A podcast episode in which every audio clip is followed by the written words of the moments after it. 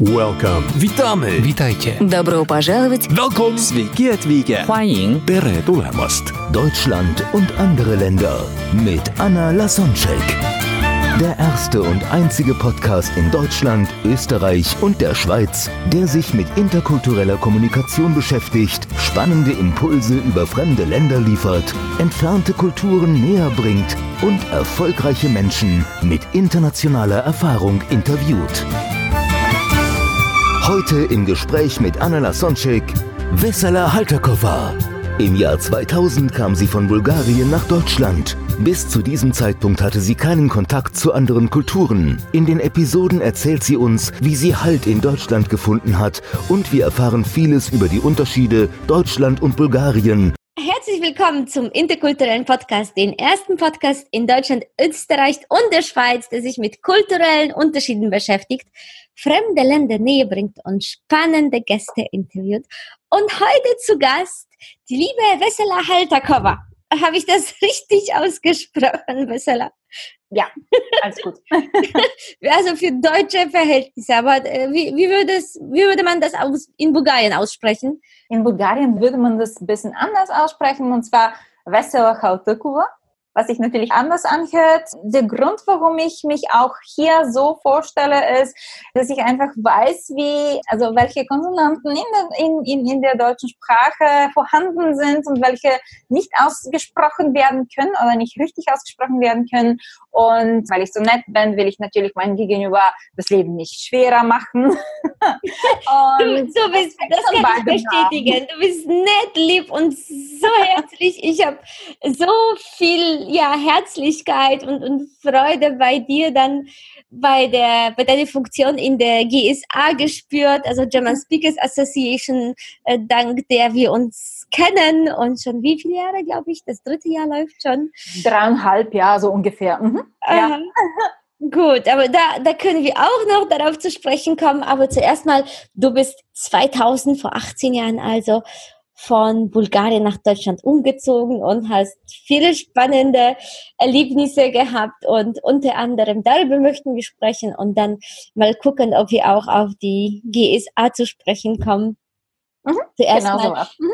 wie war das? Wie bist du aufgewachsen? Wie waren deine ersten kulturellen Erfahrungen mit Menschen aus anderen Ländern? Und wie kamst, dass du dann ja nach Deutschland kamst?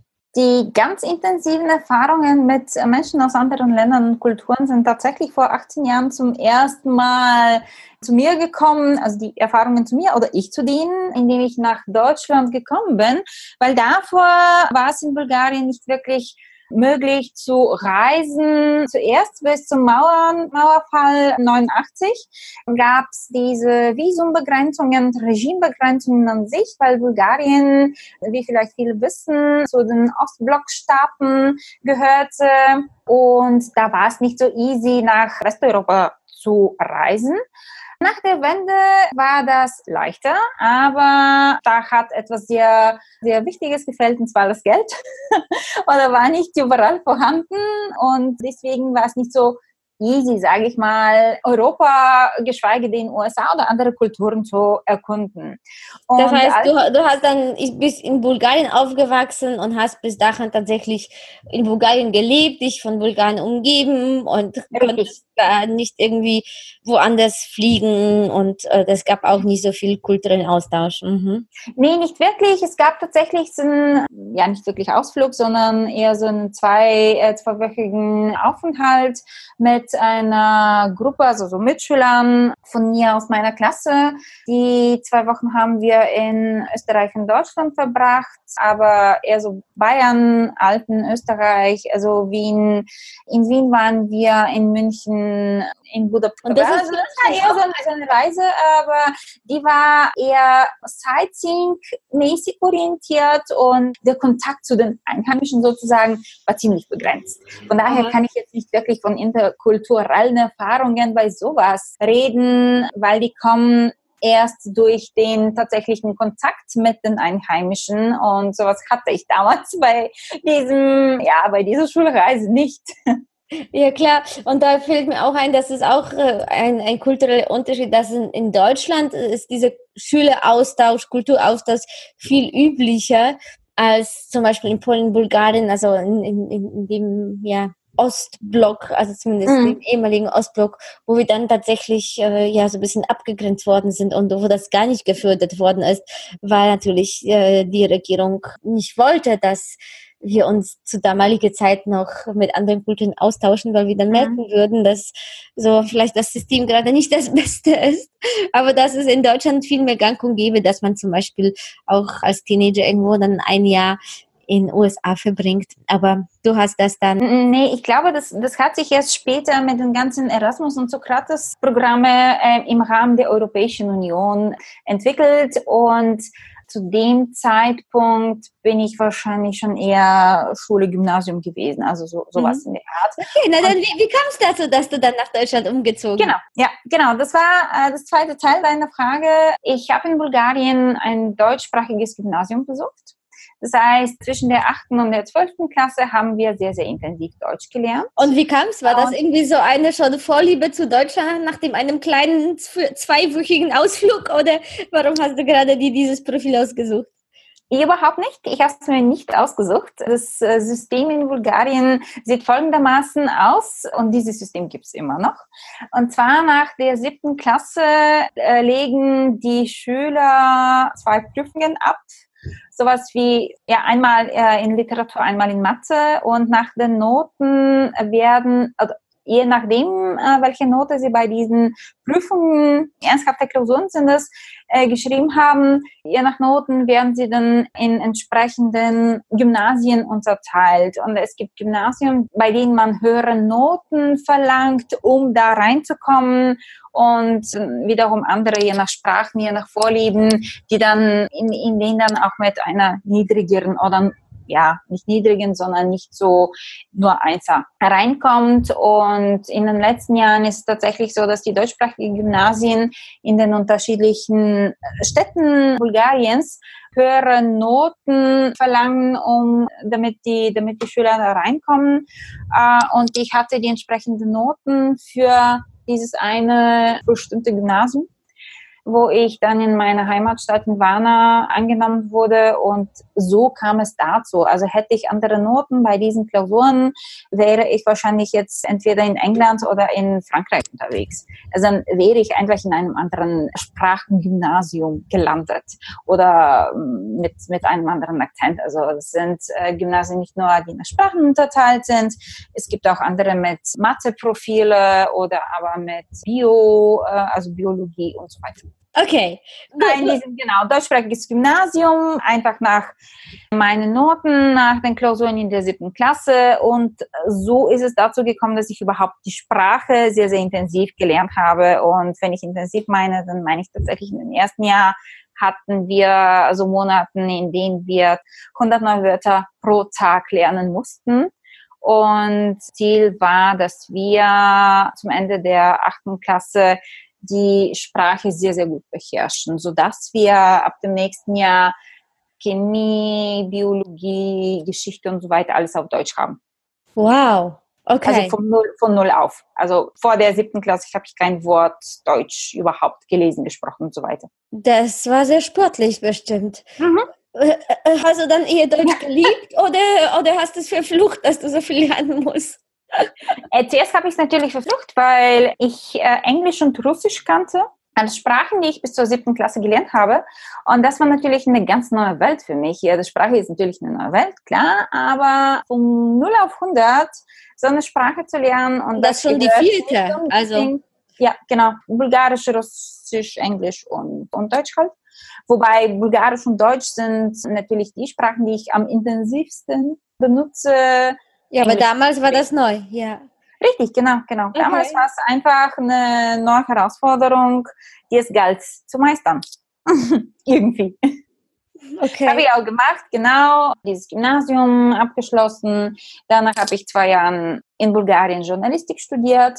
Und dann war ich irgendwann 20 oder über 20 und dann habe ich mir gedacht, ja, wenn ich jetzt mit 20 sowas nicht wage, wann dann? Irgendwann in 15 Jahren mit Family und eventuell Kids wird es dann schwieriger, etwas Neues zu wagen, sich irgendwie nach Deutschland zu orientieren. Probier ich mal. Deswegen bin ich dann nach Deutschland. Ich habe einfach meine, das waren so Bewährungsunterlagen für die Uni, also Ludwig-Maximilians-Universität hier in München, abgeschickt und ich wurde angenommen und so habe ich angefangen, hier Politikwissenschaft zu studieren.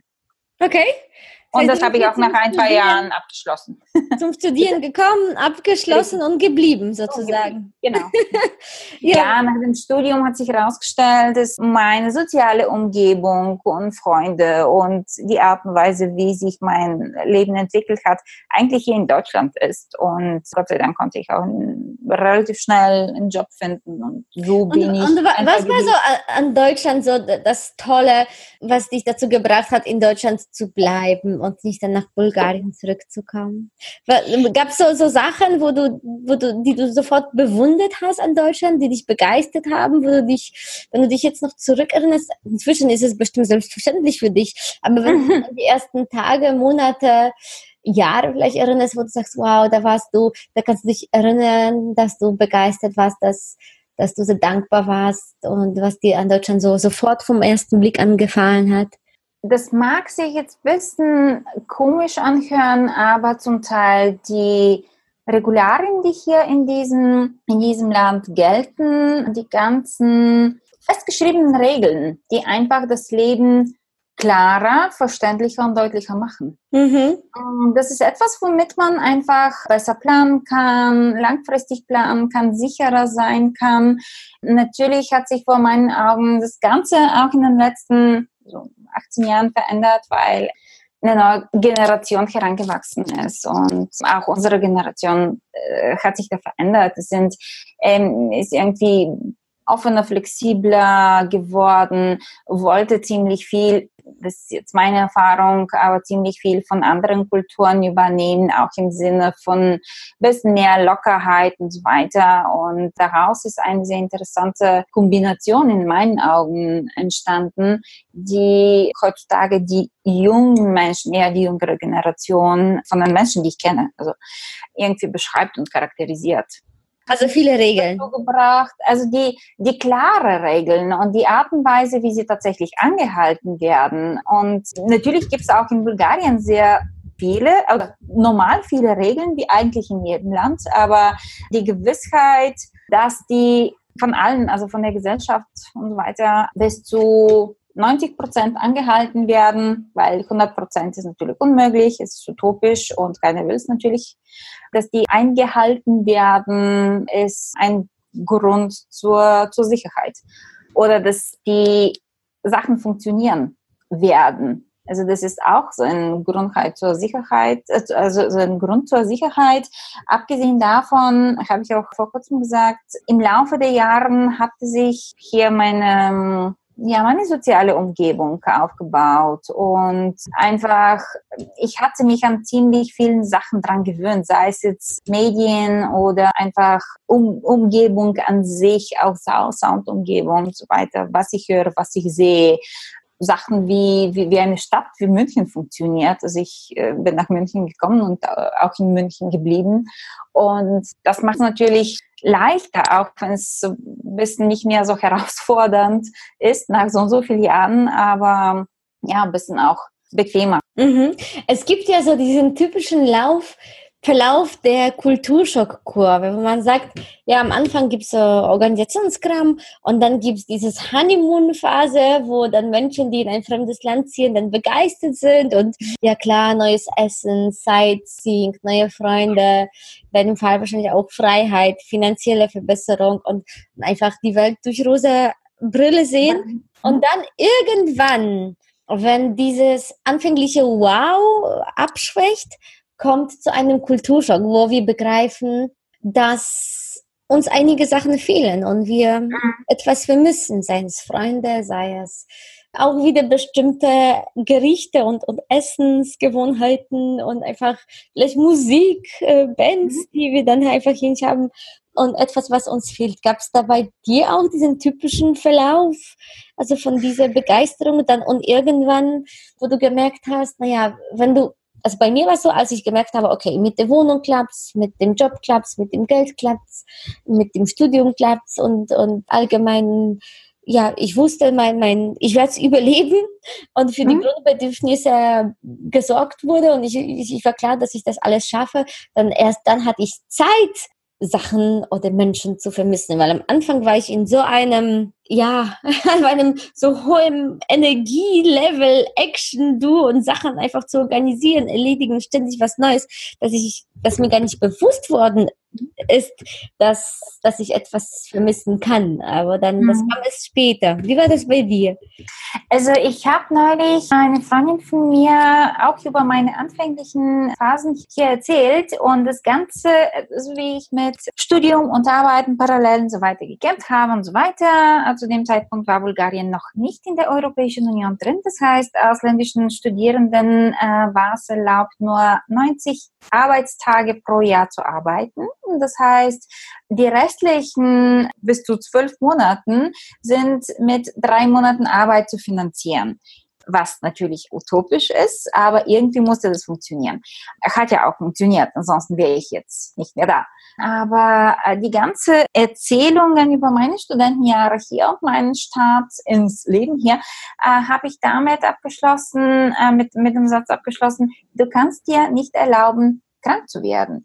Also, dein Körper produziert so viel Adrenalin, weil du ständig on the run bist, dass dieser Adrenalin dich pusht und hochhält und du hast nicht wirklich die Zeit, eine Depression zu haben oder traurig zu sein oder, wie gesagt, krank zu werden, weil es einfach nicht in dem System passt. Also wenn ich krank werde, dann kann ich entweder eine Prüfung nicht schaffen oder nicht lernen für eine Prüfung, die ich dann natürlich nicht schaffen werde, oder aber nicht arbeiten. Also irgendetwas wird da nicht passen. Und deswegen war das tatsächlich so, erst nachdem bei einem Urlaub in Bulgarien oder so, konnte ich husten oder irgendwie krank werden, weil hier war das nicht Teil des Plans. War ja nicht drin. Aber mhm. das ist einfach diese Einstellung, die man ganz an, äh, am Anfang äh, hat. Irgendwie muss ich schaffen. Und dann ist es möglich, dann machst du dir auch nicht so viele Gedanken darüber. Die Gedanken darüber, wie ich es geschafft habe, habe ich mir erst Jahren danach gemacht. Erst dann konnte ich mir den Luxus erlauben, darüber mir Gedanken zu machen und zu sagen, wow, ähm, so easy war das Ganze aber trotzdem nicht. Egal, was ich in den ersten fünf Jahren äh, gesagt habe oder vor meinen Eltern, in Bulgarien geblieben sind. Meine Schwester ist auch in Bulgarien, also meine Familie ist in Bulgarien. Egal, was ich vor meinen Eltern erzählt habe, damit ich sie nicht störe. Aber äh, zurück zu dem Thema, was ich vermisst habe. Ja, die Familie habe ich vermisst, klar. Das sind äh, die Menschen, mit denen ich groß geworden bin und äh, die mich immer unterstützt haben. Und eine Unterstützung hier zu haben, ist natürlich nicht ohne. Als ich nach Deutschland gekommen bin, hat die Minute Telefonie nach Bulgarien irgendwie so 5 D-Mark, damals noch D-Mark vor der Einführung der Euro, gekostet. Und dann nach dem Euro hat es auf einmal 5 Euro gekostet. Das heißt, wirklich telefonieren oder wirklich so, Skype ist erst danach gekommen, Internetrechner etc. Dass diese Kommunikationsmöglichkeiten, die jetzt gang und gäbe sind, gab es damals nicht. Deswegen mh, mm, war auch die, die Kommunikation nicht so intensiv und dieses Rückenspüren oder dieses Unterstützung, also morale Unterstützung spüren, die war nicht so leicht zu bekommen. Diese Unterstützung meine ich jetzt die morale Unterstützung, weil die Kommunikation einfach nicht möglich war oder sehr, sehr begrenzt war. Was ich vermisst habe, war auch, das habe ich ab und zu gemerkt, wenn es einfach zu viel wurde, später in dem Job zum Beispiel. In dem Moment, wo ich gemerkt habe, dass ich Tagträume und nur so für Sekunden vor meinem inneren Auge die Straßen meiner Heimatstadt oder der Strand, weil Varna liegt am Schwarzen Meer, Strand vor der Tür und so weiter, dass ich irgendwie vor meinem inneren Auge einen Strand sehe oder diese schöne Park, diesen schönen Park in, in uh, unserer Stadt sehe. Das war für mich ein Signal, okay, ich vermisse jetzt ein, ich brauche jetzt einfach Urlaub, ich vermisse die Stadt, ich vermisse das, was ich kenne, weil hier passiert gerade etwas, was ich überhaupt nicht kenne. Also ich brauche einen Anker und dieser mentale Anker habe ich mir nicht ausgedacht, es ist einfach irgendwann da gewesen.